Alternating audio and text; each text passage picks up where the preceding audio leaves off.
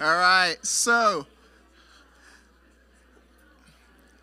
again, thank you so much, guys, for coming. This is such an awesome occasion, and this is just the beginning of our gathering today. After, we're going to be going to Kate Sessions for an after party, and we're going to have lots of fun there. Um, I'm told there are some activities, some competitive activities.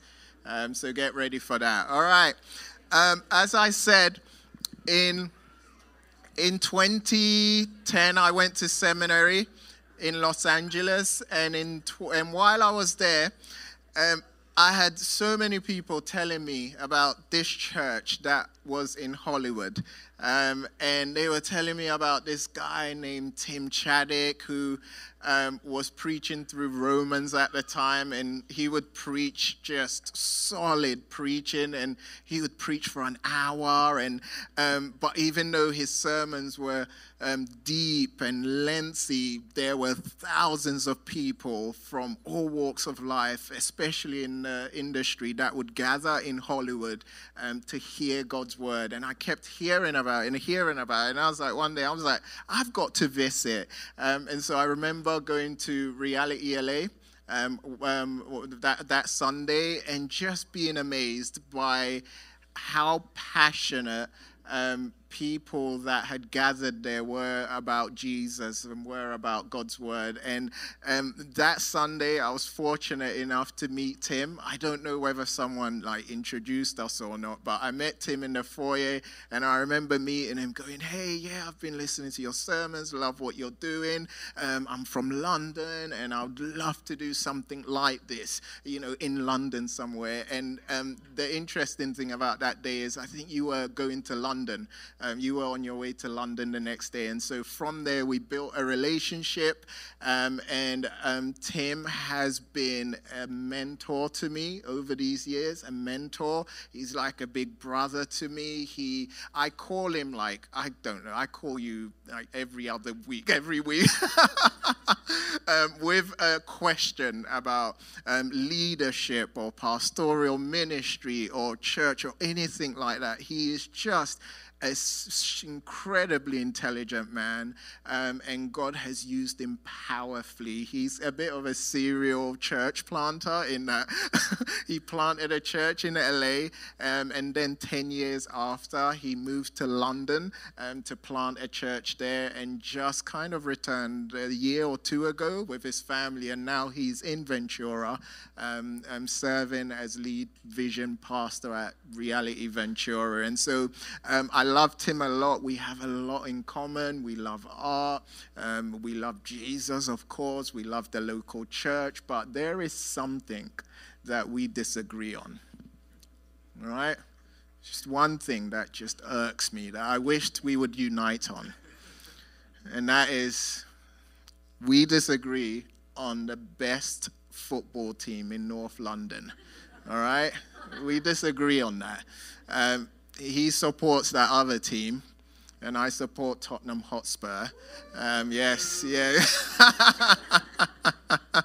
and we, we have many, many, we've had many hours of conversation um, about football. But um, seriously, Tim, thank you so much for coming to speak um, this morning. I could not think of a better individual to really be here this morning than Tim. Tons of experience, and you guys are going to enjoy him because he loves to lift up the name of Jesus. And so, without further ado, let's put our hands together for Tim Chaddick.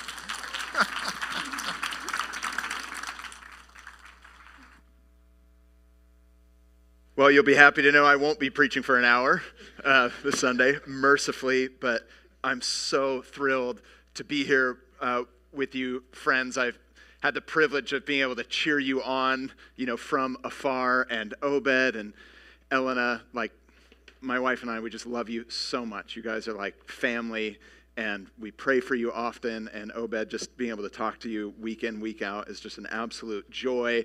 And when they were surprisingly shipped back to England, we were still there, and it was just amazing that we got to spend some time with them and we got to switch places for a while. Someday we'll have to do a US UK podcast. I think that would be amazing. It'd be very fun. But it's incredible just to see what God has done here in San Diego and in King's Cross Church. And this morning, I just want to share an encouraging word for you as you celebrate these four years of God's faithfulness to you as individuals. Um, as a church, or maybe some of you are, are new to the church or you're exploring Christian faith, I'll do my best to explain who Jesus is and why his life matters for you and why it is that we're even celebrating in such a time as this when it seems like the world is going crazy. So, we're taking a break from your series through the book of Ecclesiastes. And if you have a Bible, if you could turn to the New Testament book of First Thessalonians, chapter 2. That's First Thessalonians, chapter 2 a letter written by the Apostle Paul, who was a senior leader in the earliest history of Christianity, wrote a third of the New Testament, and he planted a church in an ancient city called Thessalonica. And he writes a letter to them, and it's a letter of encouragement. And that's what I want you to experience this morning, King's Cross Church encouragement, particularly on the theme of resilience. Because technically, in four years, you're no longer a new church right? You know those parents who have like children and, and they, they only age their children by months? But you have to stop doing that after a while. You're like, oh, my kid, they're 78 months. You're like, what? I can't even do the math in my head. Like, you get beyond that. Like, it's not new anymore. So you're technically not really a new church anymore. And for some, the excitement can wear off a little bit, but you need to endure. You need to be resilient. You need to press on because, as Obed said, there's going to be highs, there's going to be lows, but Jesus Christ is going to be with you through it all. And we have an example of that here in 1 Thessalonians chapter 2. Let me read verses 13 to 20 and I'll pray for us once more. Paul the Apostle writes, And we also thank God continually because when you received the word of God, which you heard from us, you accepted it not as a human word, but as it actually is the word of God, which is indeed at work in you who believe. For you, brothers and sisters, became imitators of God's churches in Judea, which are in Christ Jesus.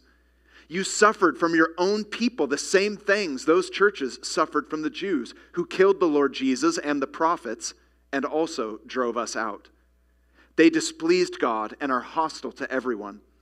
In their effort to keep us from speaking to the Gentiles so that they may be saved. In this way, they always heap up their sins to the limit. The wrath of God has come upon them at last. But, brothers and sisters, when we were orphaned by being separated from you for a short time, in person, not in thought, out of our intense longing, we made every effort to see you. For we wanted to come to you. Certainly I, Paul, did again and again, but Satan blocked our way. For what is our hope, our joy, or the crown in which we will glory in the presence of our Lord Jesus when he comes? Is it not you? Indeed, you are our glory and joy. This is God's word. Let me pray for us. Heavenly Father, I thank you that all of these men and women here matter to you. I thank you for all that you've done in the life of this church over the last four years. We pray today that you would speak words of encouragement, that you would transform us, that we might become resilient people, not merely being able to face adversity, but become transformed through adversity. We pray that you would show us how that happens how you do that in our lives. I pray that this church would be encouraged. And for those who do not yet know you, I pray that they would have a clearer understanding of all that you have done for them in Jesus Christ. And it's in his name we pray. And everyone said, Amen. Well, it seems appropriate to quote the legendary British Prime Minister Winston Churchill, who famously said, Success is not final, failure is not fatal. It is the courage to continue that counts. Like an adrenaline shot, words like these were spoken when many lives and nations were, of course, entrenched in the brutal Second World War. It was a call to endure, and many did. But when the war was all over, people came out of that time differently. Some marriages became stronger, other marriages fell apart. Some friendships were fortified some disintegrated. Some countries, as we know, they banded together, others divided. Trials can change a nation. Trials can also change a person. We're learning that now over what's happened over the last few years. Some people, through trials, will grow bitter. Other people will become better. Some people, and you know this, they will sweeten in the midst of adversity, but other people, they sour in the face of difficulty. And my question for us this morning is what makes the difference? What is it that makes the difference? How is it that you and I can face adversity and difficulty as well as the successes and joys in a way that does not disintegrate us, but a way that actually strengthens us? I want you to ask that question of your own life. And on this day, as you celebrate four years as a church, I'd love for you to think about it in terms of being a community. What we need is resilience. Resilience is a word that's not actually used in the passage that we've read, but it is most certainly described. Resilience is, of course, the ability to bounce back from adversity, the ability to keep going, to endure, to grow. It's something that we desperately need. How can I become resilient? How can you become resilient as individuals and as a church? Well, for that answer, we turn to our text. As you've not been studying this particular book, a little background is helpful. In the book of Acts, which records for us the earliest history of Christianity, we learn that Paul the Apostle just landed in Europe in the first century.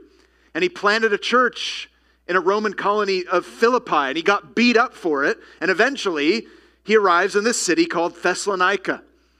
Thessalonica was a very cosmopolitan city where he had been sharing the Christian message.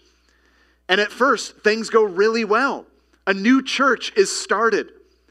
But eventually, the situation for Paul becomes so difficult there were so many adversaries, so many people that opposed the Christian message, so many people that opposed Paul himself that he had to slip out of town at night.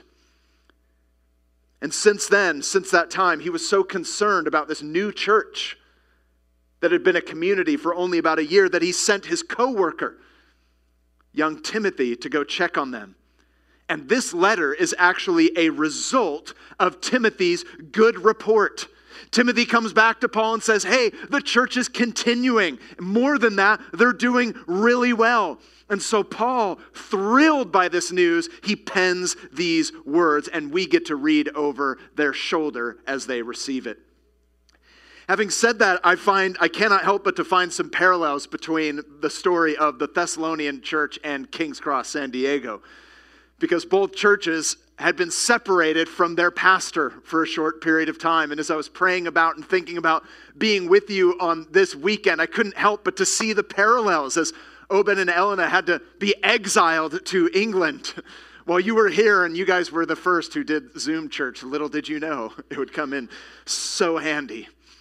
But now, being here, like they're back and seeing how God provided for them and seeing how the church has grown and seeing how people have come to faith, friends, you have shown resilience.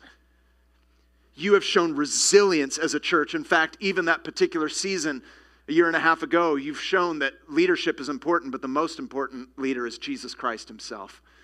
He's the one that you have been following. And these years together is an evidence of that. So, my encouragement to you this morning is to keep on going. Be resilient. But how?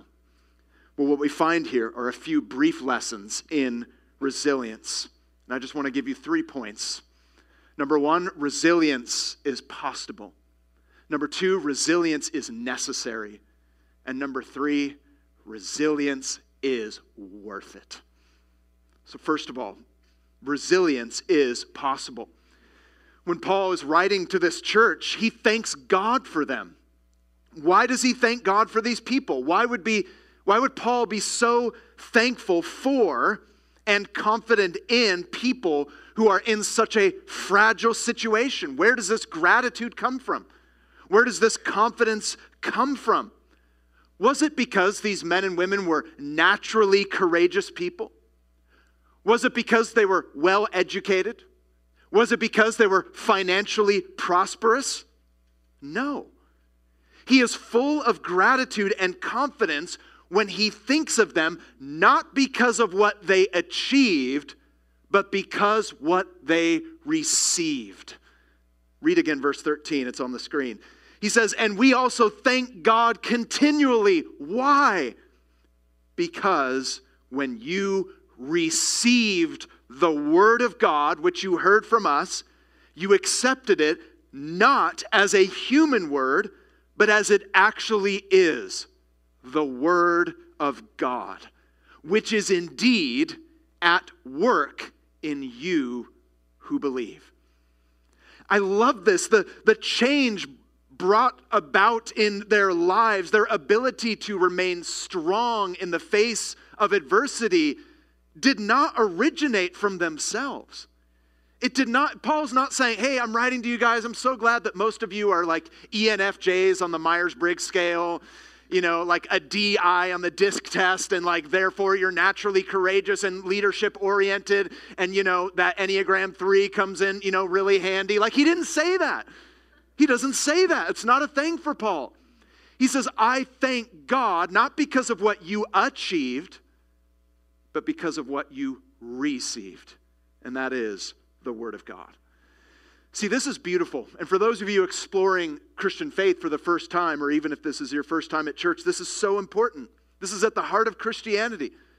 All the change that God desires for you, He brings about within you.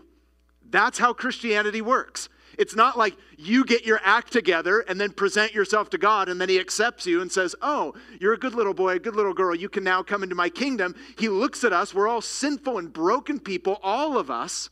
And He reaches down and He saves us. And as we receive what He provides, we are changed. That's how it works. Notice Paul's reference here to the Word of God is what he first has in mind the gospel, the good news about Jesus and the scriptures. We know this because if you read earlier in the same chapter, in verse 5 and 6, he talks about preaching the gospel to them. And they received it. He preached scripture. That's why we read the Bible on Sundays. He preached scripture and the people received it. That's why he's thanking God, and that is why they've become resilient. See, friends, my encouragement to you, it starts here. Resilience is possible because it's not based on what you can achieve, it is based on what you receive from God. It's as you receive from the Word of God, it's as you receive Scripture, it's as you continue to rely on the gospel of Jesus Christ that you will become resilient. Or to put it simply, God's Word to us produces resilience within us. That's how it worked for the men and women in Thessalonica, and that's how it works in San Diego for you today. And I love this because it means that resilience is possible for every one of us. It doesn't matter what your personality type is, doesn't matter how old or how young you are. Everyone who receives the Word of God for what it is will experience the Word of God at work in your life. Isn't that what he makes clear? He says, It's not the word of man. When I came and preached to you, Paul says, you didn't hear this as, oh, Paul, such a good philosophical point. I loved your like Athenian TED talk. It's so great. I've watched it three times. That's not what he says. It's not what they say. They received it not as the word of man, but as the word of God. Paul did not make this up. It was not some kind of hip piece of philosophy. It was the word of God. Scripture declares itself to be the Word of God. History vindicates Scripture as the Word of God. And as we receive it, you and I experience it as the Word of God. So, what is necessary for you as a church as you think about the years ahead to fan the flame of endurance?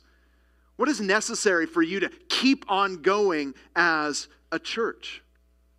Well, it's simple believe and receive. Keep believing and keep receiving. The word believe that Paul uses here is in the present tense, encouraging us to continually receive and believe if we are to experience the transforming power of God from the inside out. Or let me put it this way your spiritual life and your maturity will suffer or grow in direct proportion to your view of Jesus and the Word of God. If you have a small Jesus in your mind and in your heart, and if you have a very low view of the Word of God, you will not grow spiritually speaking, you will suffer.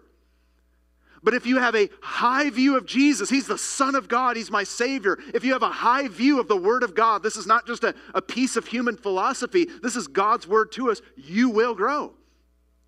So when we talk about, you know, reading the Bible together or when you gather as a church on Sunday to hear scripture, this is not an afterthought as it says on your own website. This is like the central moment of the church gathering because this is a word of God. And as we believe and as we receive, we are strengthened. We are made resilient. So do we recognize the authority of scripture do, or do we just cherry pick the bits that we like and spit out the parts we don't like? It's what a lot of people do with the Bible. I like this part, I don't like this. I like what it says about justice, I don't like what it says about sexual ethics. I like what it says about forgiveness, but I don't like what it says about salvation and responsibility. We're not to cherry pick. If we do, a Jesus of your own making cannot save you. A Bible of your own making, a paper doll version, if you will, where you just cut it out in your own likeness, cannot change you. Do you trust Scripture? Do we see how central it is in our lives and in your church? C.S. Lewis said this about knowing how much you really trust something. He said, You never know how much you really believe anything until its truth or falsehood becomes a matter of life and death to you. It's easy to say you believe a rope is strong and sound as long as you're merely using it to tie a box. But suppose you had to hang by that rope over a cliff. Wouldn't you then first discover how much you really trusted it? See, some of us are like, Jesus, yeah, he's a great guy. the Bible, it's a good book. but if you're like, I'm a sinner and I'm doomed to eternal destruction, but Jesus saved me, you're like, he's everything. Right? That's why Christians are weird in normal terms. You go to a church service if it's your first time and we're singing songs like you're everything and you're like what? Is this like a bruno mars song? Like what's happening here? Like why are they saying all this stuff about jesus? Because he's our savior. Why are we saying all this stuff about the word of god? Because this is how we grow. As you continue to believe and receive the word of god open yourself up to the word of god you will be changed. And i love the word just to geek out in the greek for a moment when Paul says you welcome the word of God, it's the Greek word for be hospitable. It's like when you have someone over for a dinner party, you're like, come on in. Hopefully, you're nice. You're like, come on in. The table is set. Welcome. We prepared food for you. It's a metaphor for how we're to receive Scripture when you gather on Sundays. The posture of our hearts should be God, come on in. I want to hear what you have to say. I've got a central place for you right here. What is it that you want to say to me? As we receive His word, we grow strong. As you continue, King's Cross Church, to receive the word of God, you will grow strong. It's not dependent on your personality, it's not dependent on your natural resources. It is dependent on the power of God. And what you need to do going forward as a church is simply believe and receive and keep on doing it. Resilience is possible. But that leads to the second point which is resilience, is necessary because you have and you will face opposition. You will. One of the evidences that the gospel was received as the word of God in this church in Thessalonica was their willingness to suffer for it. It was their willingness to suffer for it. And indeed, they did. They faced opposition, just as their pastor, Paul himself, faced opposition. He was literally kicked out of town for preaching the good news about Jesus. They were fools if they thought the same wouldn't happen to them. But it was their willingness to continue to receive the Word of God, follow the Word of God in the face of opposition, in the face of adversity. That was one of the great evidences of their faith. They showed resilience. See, this is really important to state up front, especially if you're a new Christian, you're exploring Christianity, or maybe you've been a Christian for some time, but you've hit a wall. You need to know this the Christian life will involve hardship, it will involve facing opposition. And one of the reasons why it's important to say that is one of the reasons, in my own personal experience and opinion, why so many people feel so fragile is because they have mistaken expectations about the Christian life. Right? If you go into any kind of season of life or relationship, if you have misplaced expectations, it's going to be harder than you think. And I'll never forget the one couple in LA years ago who was they were young and they just got engaged and they were so excited to get married. And I remember saying, "Hey, we should do premarital." And they're like, "Oh, why would you do that?" We don't fight. And they're like, mm. I'm like, "You guys are so cute. Let's schedule it for next week and we'll get started." They literally were like, Why do we have to do a chapter on conflict and communication? I'm like, You're adorable. But I'll never forget the woman once said, I can't wait to get married because it means that every day I'm getting foot massages. And I was like, and the guy there was like, uh, what? I was like, wow, if that's your expectation, like marriage, it means foot massage every day you might be disappointed. You might be disappointed. You'll have unmet expectations. You'll be like, man, it's hard. I thought I was getting foot massages. I'm not getting foot massages every day. See, it's important, even in the best of times, you know, like you have to have realistic expectations. When it comes to the Christian life, many people are caught off guard or surprised by the reality of trouble. And I often ask, well, what did you expect? See, the minute these men and women accepted the word of God in Thessalonica, they became targets of trouble, just as Paul himself faced trouble. And there are actually in the text three types of trouble that he mentions here. And it's for our good that he does, so that you can be aware of and prepared for the trouble you will face. So I know this isn't a good church anniversary message, but church, you're going to face trouble. And there's going to be a variety of trouble. So let me give you three little subpoints of trouble you're going to face, right? This is fun. You can talk about it at your picnic. First of all, there's going to be social trouble. You will face opposition from people. Look at what Paul says in verse 14. For you, brothers and sisters, became imitators of God's churches in Judea who are in Christ Jesus. You suffered from your own people the same things those churches suffered from the Jews. So let me explain. In verses 14 to 16, he relates the opposition that these men and women faced for their faith to the opposition that the church in Judea faced for their faith. And in doing so, he's essentially saying, You're not the first to face trouble, and you are not alone. Paul is reminding us here of the universal nature of Christian suffering. And there's a long history of it. That's why he mentions what he does in verse 4. What did a culturally metropolitan church in a Greek Roman city have to do with a predominantly Jewish church in Judea? A lot. And one thing they had in common is they both faced opposition from their own countrymen. There were in the Judean church some Jews who were hostile to the church. They were hostile to the Christian message. Now, the reason I say some Jews is to make very clear that what Paul is referring to when he addresses some Jews is those who rejected the gospel. He's not making a broad statement about Jewish people. After all, Paul was Jewish himself. He's referring to a subgroup of Jewish people who had rejected Jesus and who are now rejecting the church. He makes this clear in verses 15 to 16. Who killed the Lord Jesus and the prophets and also drove us out. They displeased God and are hostile to everyone in their effort to keep us from speaking to the Gentiles so that they may be saved. He says there's going to be opposition. Don't be surprised.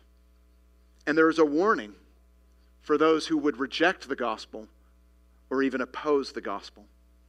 And to put it simply, it's this for those who reject Christ, they will be rejected by Christ. He says in verse 16, In this way, they always heap up their sins to the limit, and the wrath of God has come upon them at last. The logic is clear.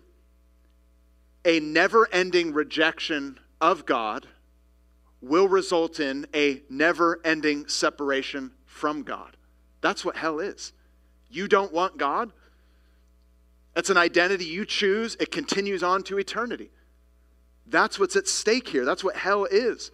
Those who shut the door to God's presence in this life will have the door shut to them in the next life. That's the warning. Tomorrow is not promised to you if you're not yet a Christian. This is real. And this warning is given out of love.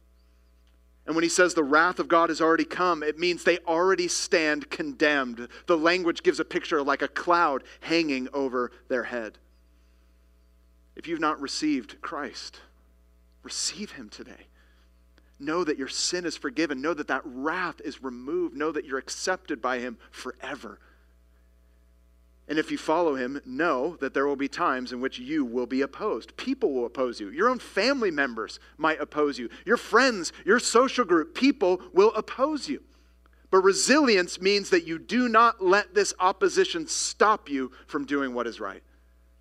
There will be social trouble, but there's more. You're like, ooh, tell us more. There's going to be circumstantial trouble, verse 17. There will be times when the circumstances you are in require resilience. Your plans, just like Obed and Elenis two years ago, they didn't say, hey, let's get kicked out of the United States. It'll be great for our faith. They didn't choose that, but it happened. Your plans will not always turn out the way you thought. Due to the fact that Paul was kicked out of town, it separated him from their community and their friendship. He says in verse 17, but, brothers and sisters, when we were orphaned by being separated from you for a short time, in person, though not in thought, out of our intense longing, we made every effort to see you. He uses strong language there to capture the pain that he felt being separated from them. This can and will happen. Plans will not always work out. Even church planning, like you guys have, have been around for the last four years, like venues change, like things happen, like church planning is hard being a faithful mentor to Obed, I always told him what I had to tell every church planner don't do it. don't do it. But if you can't do anything else, then yes, do it. But here's a few advice, but don't do it. But if you do it, here's what you need to know. but I'm so glad he did, because look at what's here. But if you've been around, you know it's not easy. You face all kinds of even circumstantial trouble. So holding loosely to your plans and knowing that it's not the end of the world if they change or as I like to say, I like to deliver my plans to God in pencil, not in pen. There will be social trouble. There will be circumstantial trouble. But thirdly, there will be spiritual trouble. Paul was blocked from coming back to the Thessalonian church, though we don't know the de- details. But he clearly identifies a spiritual force behind it, a reality to which Paul refers often. He says in verse 18, for we wanted to come to you. Certainly, I, Paul, did again and again, but Satan blocked our way. Now, some of you are like, whoa. I was just here to like support a church plant four years. Now you're talking about Satan? Listen, without making any apologies at all, the Bible claims not only the existence of God, but also the existence of the devil, showing us that evil is clearly multidimensional. We live in a world there's personal evil, the decisions you and I make. There's structural evil, the combination of choices together. But then there is also spiritual evil. There is a devil, there is an enemy of God who is real, and though is not responsible for all the evil in the world, stands behind much of it. And though we're not told the details here as it pertains to Paul, we do learn the nature of it. He was blocked. But here's what I want you to notice even Paul's awareness that the devil was against him did not stop him from doing his work. And it did not stop the church from doing their work. Resilience is necessary because there's going to be social trouble. You might get rejected by your friends. There's going to be circumstantial trouble. Things will not always work out. There's going to be spiritual trouble. The devil is not happy about what's happening at King's Cross Church San Diego. Happy birthday. Put that on your candle. There's going to be spiritual adversity. But do not let this trouble surprise you, and do not let this trouble control you. Do not let the adversity that you face as individuals or as a community diminish your, self, your sense of purpose, which leads to the last point. point and my biggest charge to you. King's Cross Church San Diego, resilience is worth it. It's worth it to keep going. It is worth it to continue in the life of the church. It is worth it to continue to study Scripture. It is worth it to continue to preach Scripture. Each chapter in this book of First Thessalonians, if you were to study it on your own, contains a reference to the future hope of the Christian. So, why is Paul so motivated? Why does he feel the way that he does about his work and about the people that he's serving? And how can we find the motivation to endure? The answer is simple. He's looking at his present troubles and his present responsibility in light of future glory. He's looking at it in light of where he is going to end up and in light of where those who trust in Christ are going to end up. And that's why he makes a reference to the future in verse 19. For what is our hope, our joy, or the crown in which we will glory in the presence of our Lord Jesus when he comes? Is it not you? When Paul writes these words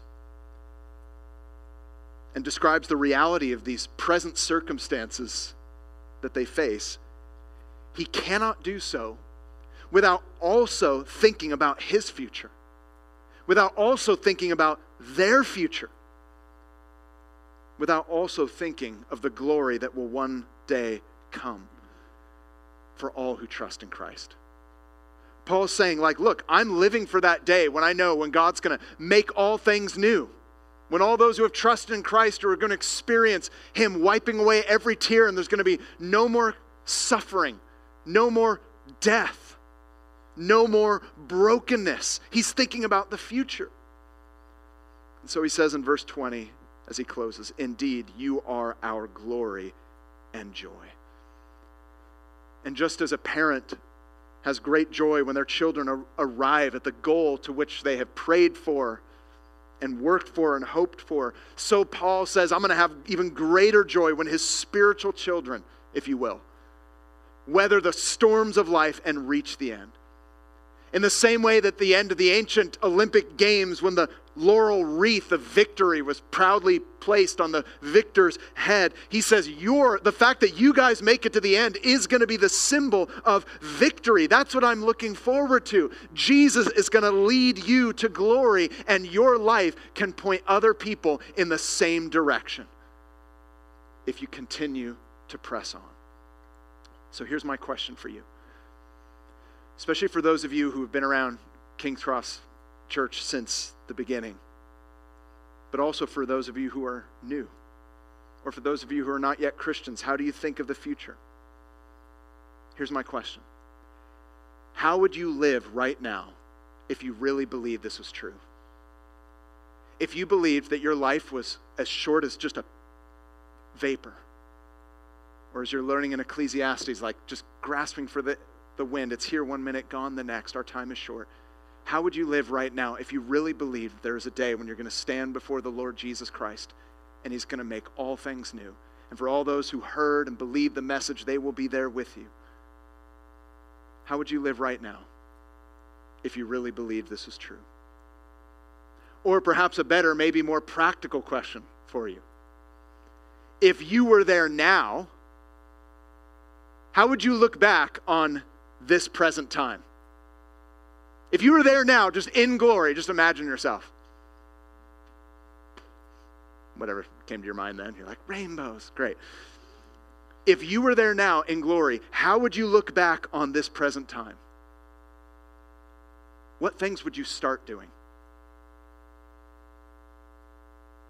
What things would you stop doing? What things do you know need to be cut out of your life? What things do you know you need to start engaging in? And what things would you continue to do? To keep on doing?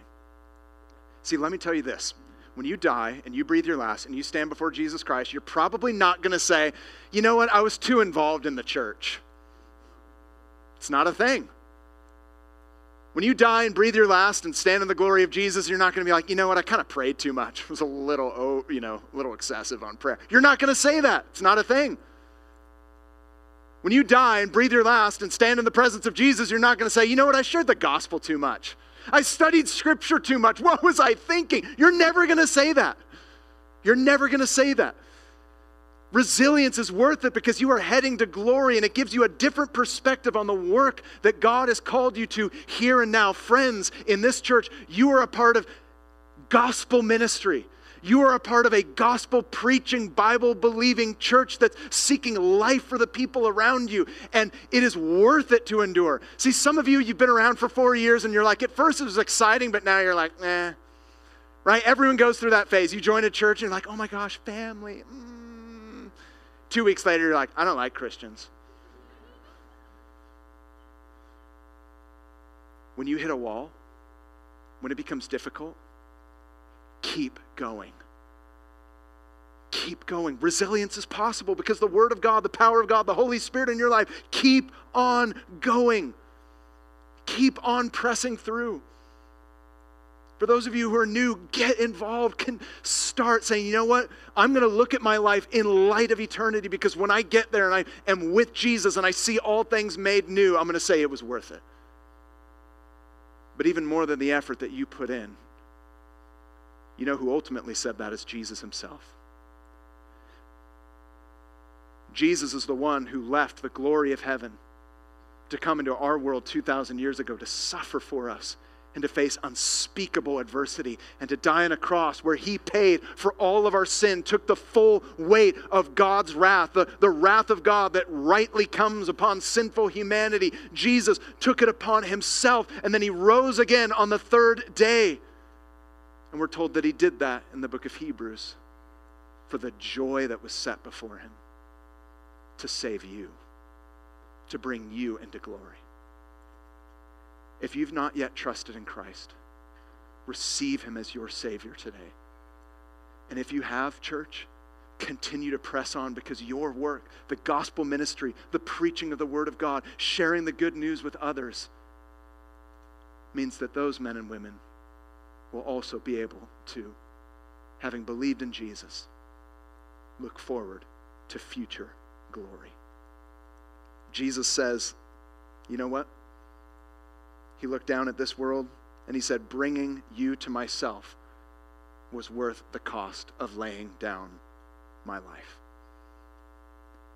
Paul reminds us here faith will not always take you out of the problem, but it will take you through the problem. Faith will not always take away the pain, but will give you the, ability to handle the pain. Faith does not always take you out of the trial, but gives you peace within the trial. Faith does not always end the trouble, but enables you to endure the trouble. And so Paul says to another church, describing his own resilience, we are pressed on every side by troubles, but we are not crushed. We are perplexed, but not driven to despair. We are hunted down, but never abandoned by God. We get knocked down, but we are not destroyed. Church, this resilience is available to you through Jesus. By continuing to believe and to receive, hearing from the Word of God.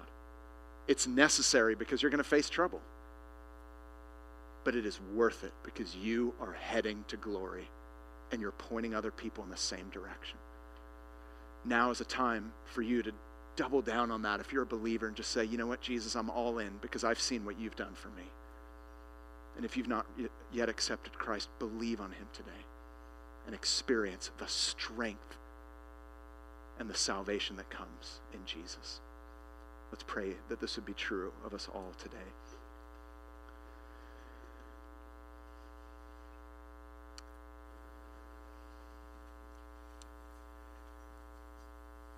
And before I pray, in a moment, Dan's going to lead us not only in song, but in a time where we can take communion.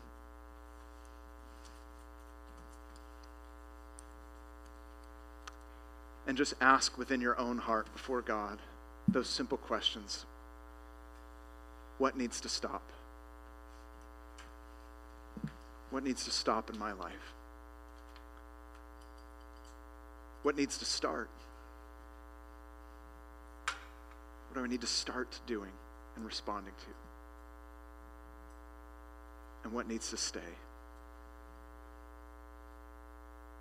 May you bring those questions to the Lord right now as we pray. Father, we are so thankful that the power we need, the strength we need, does not come from within our own natural ability, it comes from you. You've given us what we need in Jesus Christ. You've given us your word. You've given us the power of the Holy Spirit. I pray this morning for those who just need encouragement that you would encourage them.